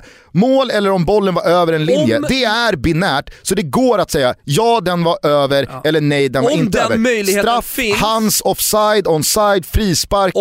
Om den möjligheten Vad finns, du än om pratar om, möjligheten tröjdragningar och shit, det är hela tiden godtyckligt. Det, det är ingen kamera eller en video Gusten, eller ett warroom om som kan säga till mig yrar. att det där var straff. Du yrar. Eller det vad, där Gusten? var hans. När vi sitter här om fem år, då kommer inte du ha några problem, utan du kommer fortsätta säga Jo fast det jag är fortfarande emot, det är att det tar eh, steg mot en fotboll som inte jag vill ha. Och om 15 år, då kommer vi sitta här och säga samma sak. Du är en bakåtsträvare, du är ingen entreprenör Gusten. Nej, nej. Du sitter där och förvaltar saker och ting. Sluta göra det för fan, var lite jävla modern här. Jag tycker vi enas om att vi inte håller med varandra. Aj, gud vad skönt, nu känner jag mig, vet du vad jag känner mig plötsligt Gusten? Nej. Jag känner mig ung. känner mig frisk alltså. Jag, jag har, jag har ett Ja, betydligt fräschare klipp i steget än vad du har. Skönt. Vi börjar bli ganska långrandiga här, så att, eh, det börjar bli dags att eh, avrunda här. Men eh, vill du säga någonting om eh, matchen på Camp Nou? Barcelona mot Juventus.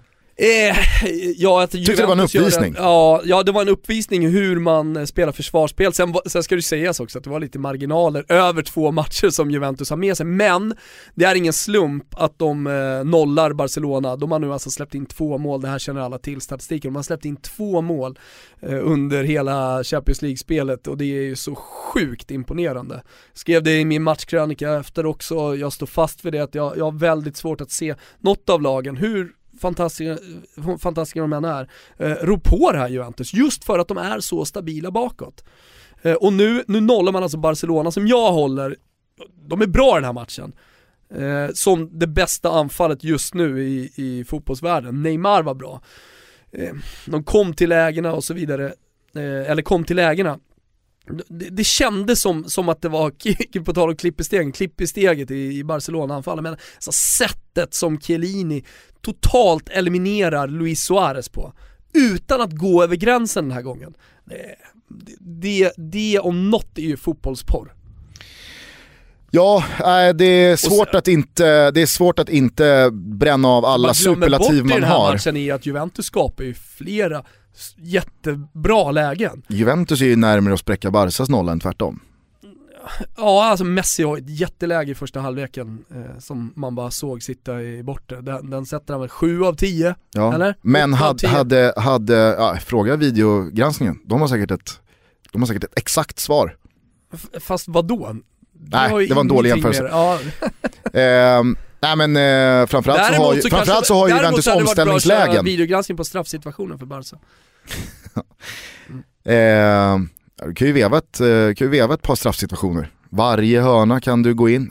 Är det, är, det, är det någon som är här och drar i tröjan? Om det Är är, det läge, omfamning? om det Är är, läge, om När- det är läge. Och vem bestämmer när det är läge och när det inte är läge? Ja, där har du fortfarande då bedömnings, eh, bedömningen. Alltså måste ju alla situa- vara Alla situationer måste ju vara ett läge. Ja det, ja, det är möjligt. Varför ska en hörna inte vara läge men en annan hörna vara Fast läge? Gusten, du vet ju själv. Du fattar ju själv. Ja, här känner jag att jag får ett litet strypgrepp. Nej, verkligen inte. Du fattar ju själv att det är de avgörande situationerna. Alltså vi kommer inte, vi kommer inte Vad är komma till avgörande? i- Ja men till exempel offsiderna, de kommer vi ju bli helt av med.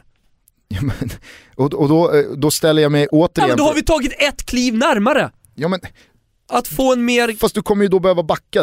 Alltså, vi kan inte falla in i det här igen. Fast då, du behöver backa, fattar du inte? Om vi har 100 felbeslut, då tar vi bort 13 av de felbesluten med den här videogranskningen som vi kommer införa just nu. Jättebra, då har vi 87 kvar att jobba med inför framtiden. Få in det i din lilla jävla skalle här nu så Och när du säger att så här, ah, men det är inte avgörande, eh, vi måste Gusten, vi skilja får, på bort, avgörande vi får bort situationer. 13! Det är 87 kvar. Ja, det blir spännande att granska varenda hörna Men du som har. IG matte A, fattar ju inte det. Att, att 100 minus 13 är 87 Gusten. Det fattar inte du. Il Dottore har Ja. lagt ut texten.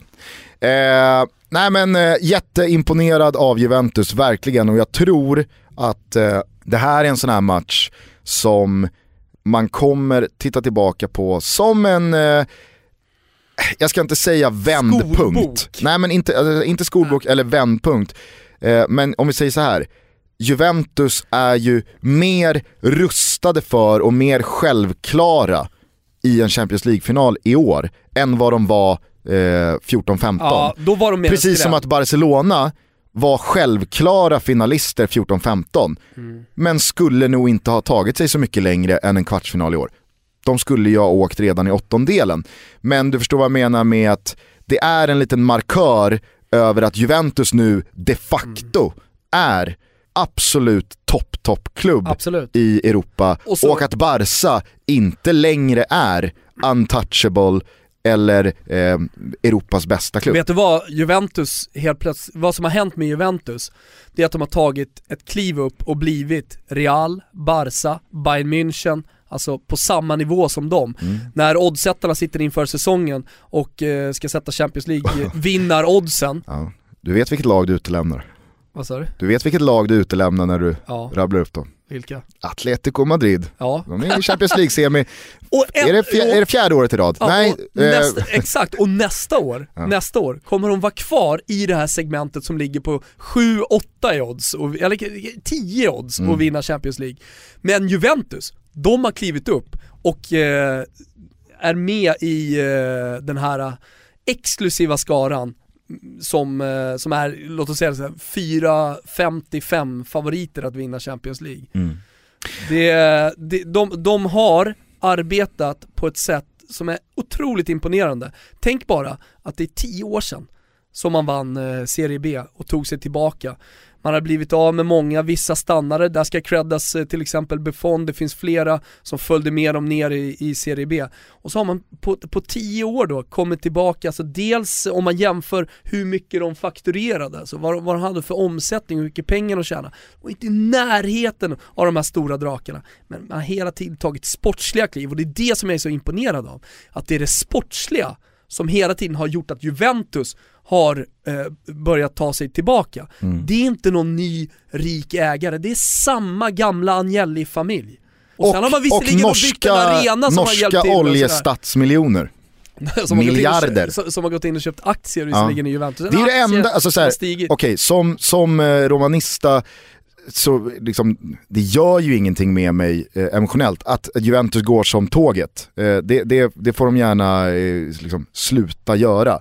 Eh, men det som, det som gnager i mig det är ju att för varje steg Juventus tar framgångsmässigt Mm. så blir ju Norge ännu rikare. Så här. men, men det jag skulle säga är att det, det, det, det är liksom det, det sportsliga ar, eh, arbetet av Nedved, Paratici, Marotta, eh, för all del också Andrea Agnelli som har hela tiden ett finger med i spelet, som har gjort att de har kommit tillbaka. Och det är det som jag tycker borde vara den största inspirationskällan för andra klubbar som kanske har halkat lite snett för att komma tillbaka och inte bara hela tiden miljard utan man tar små kliv. För tio år för mig från det läget de var i då, det är ändå, det är ändå snabbt. Problemet är att man hela tiden vill ta ge- genvägar och då lyckas man inte. Eh, vi nämnde dem ju kort, återigen så ska man ju såklart, eh, alltså med, med samma respekt, eh, prata om Atletico Madrid. Nu har man i och för sig fått både Bayer Leverkusen och Leicester på sin lott hittills i turneringen eh, och det är ju absolut så att det inte är de, de högsta eh, trösklarna att ta sig förbi. Men man är i semifinal igen, man är alltså ett dubbelmöte ifrån sin tredje Champions League-final de senaste fyra säsongerna. Och det går ju inte att understryka hur jävla imponerande det är.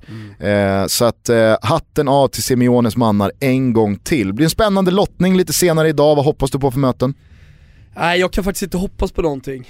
Jag eh, vill ju på något sätt eh, att Zlatan eh, ska vara frisk och att han kan komma till Solna och spela den här finalen. Alltså, det hade varit jäkligt häftigt, det hade varit jävligt coolt också om han gjorde det mot eh, Celta Vigo med John Guidetti. Att du kliver in i Europa. League-lottningen här direkt efter Champions League-surret. Jo men, men, men, men Champions League, det, det är tre stycken drakar i Atletico, i Real och i, i Juventus.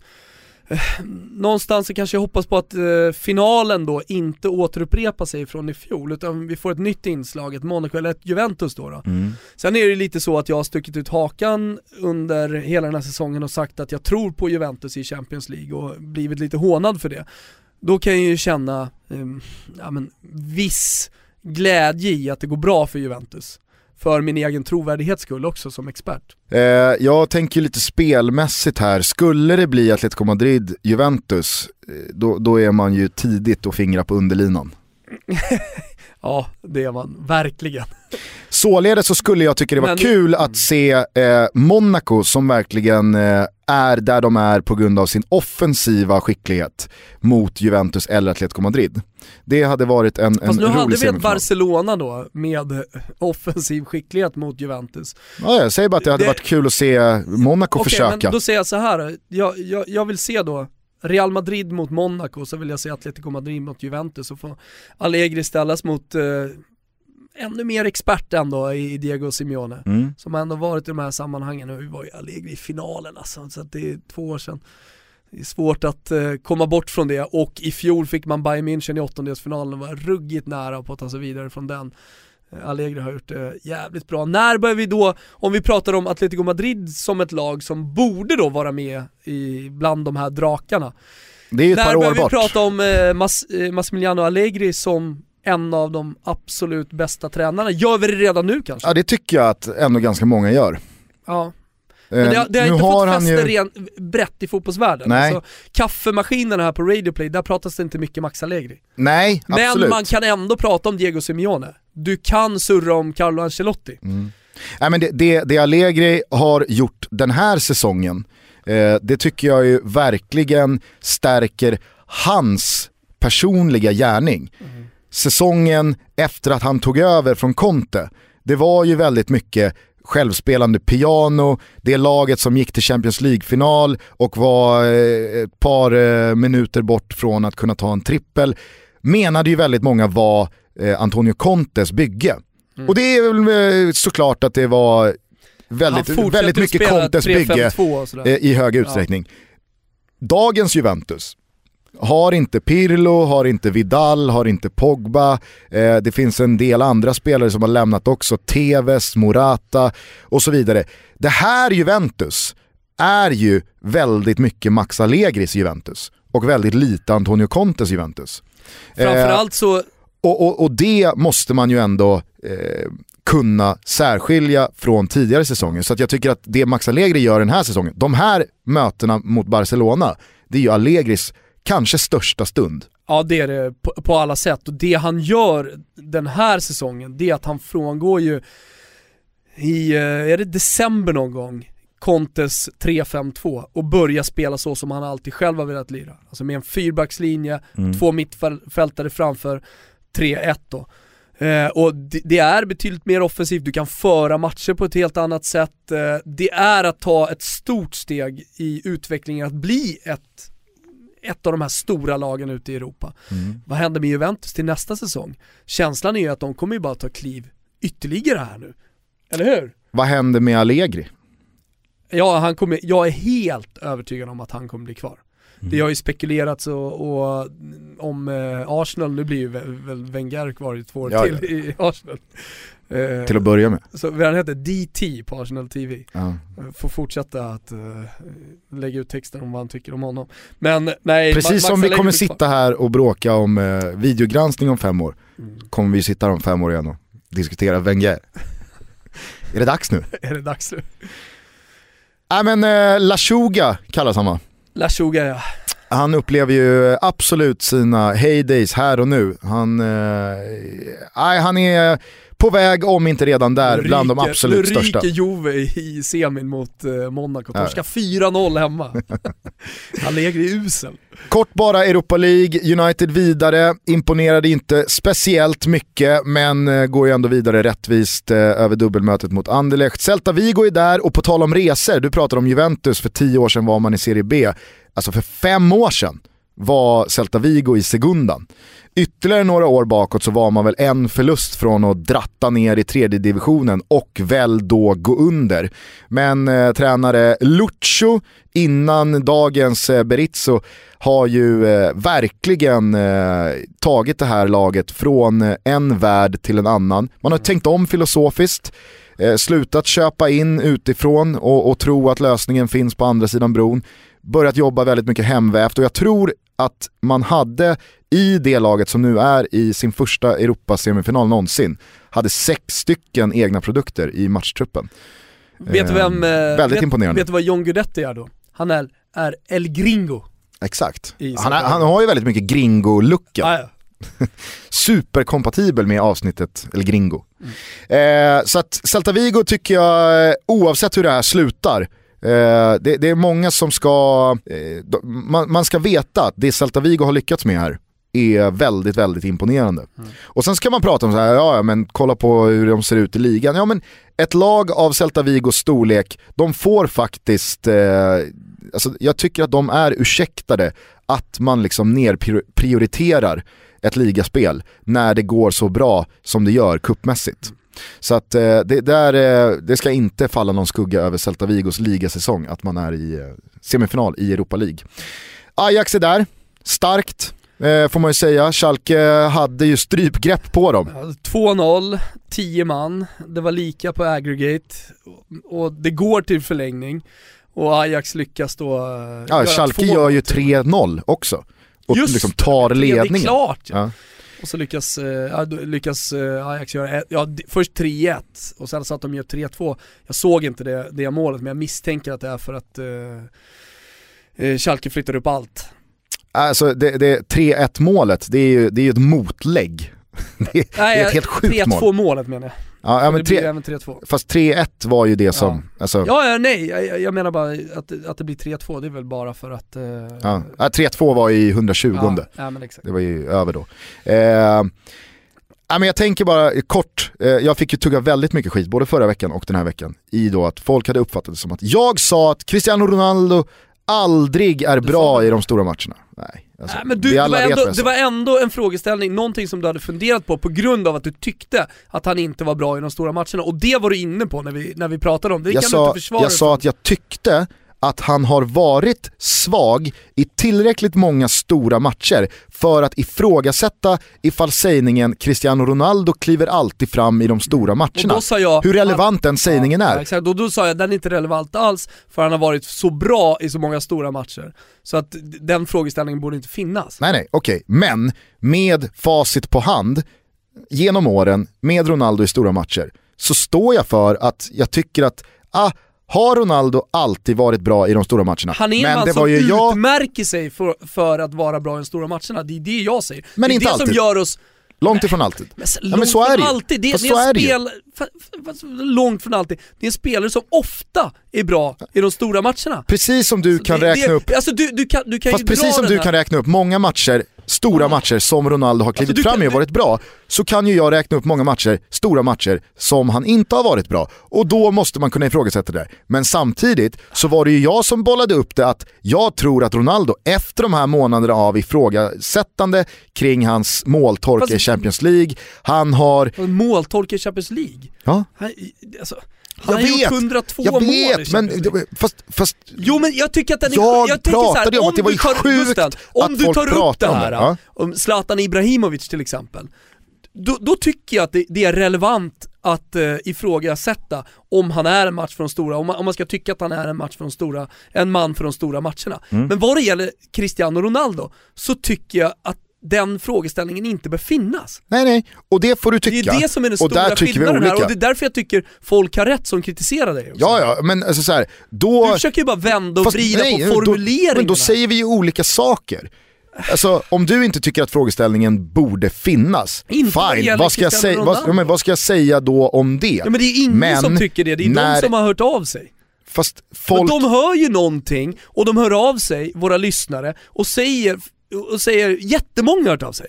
Ja, men, Och, du, och du försöker vrida och vända på din formulering, du har ju sagt vad du har sagt. Exakt, och den står jag för. Jag säger ju samma sak igen. Men när folk då säger så här, "Haha, Ronaldo kliver aldrig fram i de stora matcherna. Fast det sa jag inte. Nej, men det lät så. Det var så du argumenterade. Jo men då får väl folk liksom... Fast Gustav, det var så folk du argumenterade. knäcken Det var ur så du lurarna. argumenterade mellan raderna. Nej, Jo, min, min det var argumentation handlade om kan man säga att en spelare alltid kliver fram i de stora Fast matcherna? allting, när man, det finns när man som inte... är 100%, det vet ju du också. Ronaldo är en man för de stora matcherna, punkt. finns ju saker som är 100%. Det är om bollen var inne eller inte. Ja. Det är kan fan målkameran ja, eh, och, bestämma. Ja, och det är skönt det. Mm. Eller hur? Vad jag skulle komma till i den här parallellen, jag står fortfarande för att folk som vill räkna hem en eller liksom pissa ner mig för att jag Men ifrågasätter. pissa ner Det var dig. jag, alltså så här, jag bollade upp att jag tror att Ronaldo är jävligt sugen på att kliva fram i de här matcherna. Eh, han har ju fått, det var ju en snackis, oj oj oj, nu har inte Ronaldo gjort mål på om det var sex matcher eller någonting i Champions League. Det har aldrig hänt förut, är det en måltorka, är det en for... alltså så här, nej.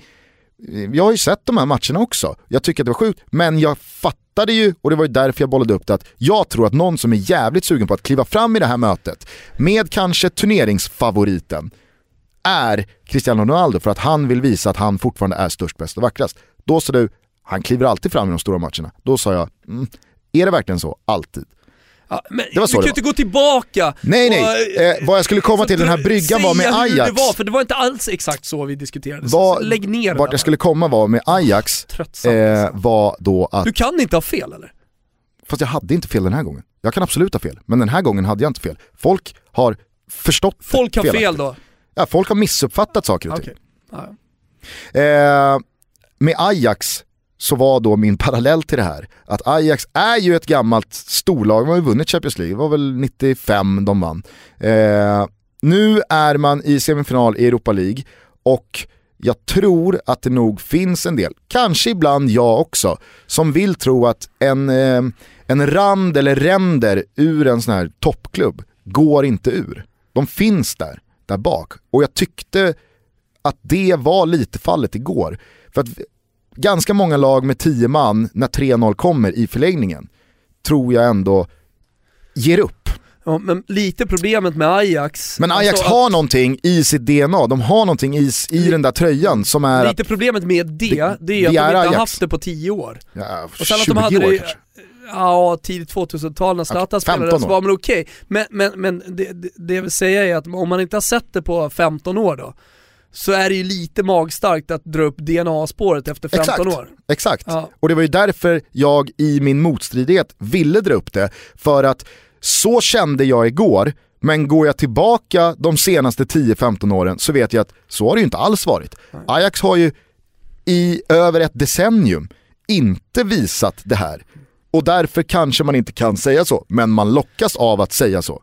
Jag hoppas att det här unga laget, de har en snittålder på 13 och ett halvt eller någonting i, i Ajax. Ja, 22 för att vara korrekt. Ja det är det alltså? Ja det är otroligt uh, ung snittålder. Han Kan man då jämföra målet- med att Bayern München hade en startelva mot Real Madrid i veckan med en snittålder på över 30? Jag kommer inte ihåg vad han heter, han som gjorde 3-1 målet. Men han var väl 27. Han får ju ses som gammal. Det är ju farbrorn i laget. Det, det finns ingen i Ajax man vill läsa en intervju med. Nej, inte ens, inte ens lagets pappa Nej. som är 27. Eh, Lyon släckte ner Besiktas eh, och, Och vet du vad som var eh, så fint med den it. matchen? Att det var äkta känslor. Såg du straffavgörandet? Ja. Alltså, det går jag igång på. Mm. De, Det är det, det, kändes som en fotboll från en svunnen tid. Alltså det kändes ju som en VM-final, det kändes som en VM-finalkrönika. Mm. Eh, från 1986 där, där en hel nation då våndades över straffläggningen. Det är alltid lika mäktigt också att höra en eh, arena, i det här fallet då Besiktas, som låter så mycket den bara kan när eh, Lyon-spelaren slår straffen, Ja. för de försöker störa honom. Så fort bollen träffar nätet så blir arenan helt knäpptyst. Det är nästan så att du hör de 11 Lyon-spelarna Mm. eh, skrika nere på plan. Och då är det, vadå, vad tar den där, 40? 40 000 personer har två sekunder tidigare låtit av bara helvete. Det finns någonting i det decibeldroppet som fortfarande träffar en i På bröstet. tal om fotboll och på tal om utveckling. Det är någonting som jag vill behålla. passionen på läktarna. Mm. Och där finns det jävligt mycket som pekar åt att vi är på väg åt fel utveckling. Och det är en dålig utveckling, men det är en helt annan historia Gusten. Nu har vi blivit långrandiga, så blir det när man går i polemik. Men så får det bli ibland. Ja, Det är fredag, det är snart helg, den är återigen fullspäckad med fotboll. Toto-tripplarna ligger och väntar på er borta hos Betsson.com. in och rygga nu. Rygga med 148 kronor, screenshotta och hashtagga så är vi med och tävlar om både Dineros och allsvenska matchbiljetter. Dessutom så tar ni nu sista chansen via våran Instagram som heter Toto Balutto där vi lottar ut de två sista finalbiljetterna till Europa League-finalen på Friends Arena den 24 maj tillsammans med underbara Hankook Tire. Det ligger en video där eh, och det är väldigt enkla instruktioner att följa. Jag hörde att Manchester United, nu har jag pratat med en i styrelsen där, Manchester Uniteds skandinaviska supporterförening, som har 42 000 medlemmar, det är helt sinnessjukt. Eh, att de kanske skulle få två till tre biljetter tilldelade sig. Två till tre. Ja, två till tre biljetter. Vi lottar ut tio. Nu har man sista chansen på de sista två biljetterna. In på vår Instagram, likea vår video, skriv varför just du ska vinna. Är det någonting annat så är det bara att höra av sig till gmail.com Eh, vi finns på Twitter, vi finns på Facebook, all vår musik finns dessutom på Spotify också. Det är många som har hört av sig och eh, frågat eh, var man hittar våra låtar som vi brukar avsluta avsnitten med. Eh, puss till eh, våran underbara producent Kim Wirsén för att han alltid är så grym. Eh, vi hörs igen nästa vecka, får vi se hur det går den här golftävlingen på måndag så att det blir avsnitt på tisdag. alltså. Så. Ta med dig en mikrofon, kanske kommer det fler profiler dit, kanske kan du, ja men vad vet jag, Ja. en. Och jag tror också att om man slår på den där mikrofonen och låter den bara rulla så kan man ju kanske spräcka fasaden av Bosse som världens mysigaste farbror. När han missar en Ja. sån här halvmeters putt. Psykbryt från Bosse. Han var Kan det komma någon könsordsharang? kan vi tysta ner honom dyrt? Ja. Hörni, tack för att ni lyssnar. Vi älskar er och eh, det är så jäkla roligt att göra den här podden tillsammans med er. Vi finns på tuttobalutta.gmail.com. Eh, ja, nu tar vi helg Gusten. Ja, det gör vi. Eh, I alla fotbollsspelare som någon gång har av eh, mer eller mindre, bättre eller sämre anledningar kallats Il Dottore så går vi ut på Kiss underbara dänga Calling Dr. Love. Ciao tutti! Ciao tutti.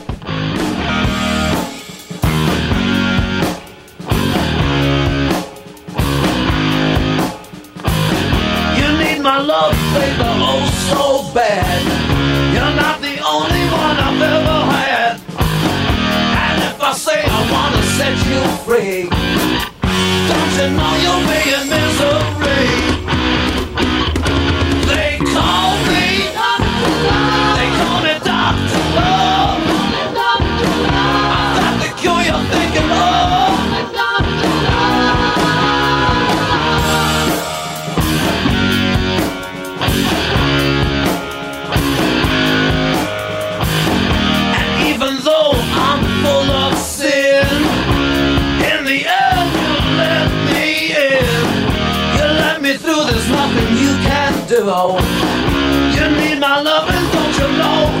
true.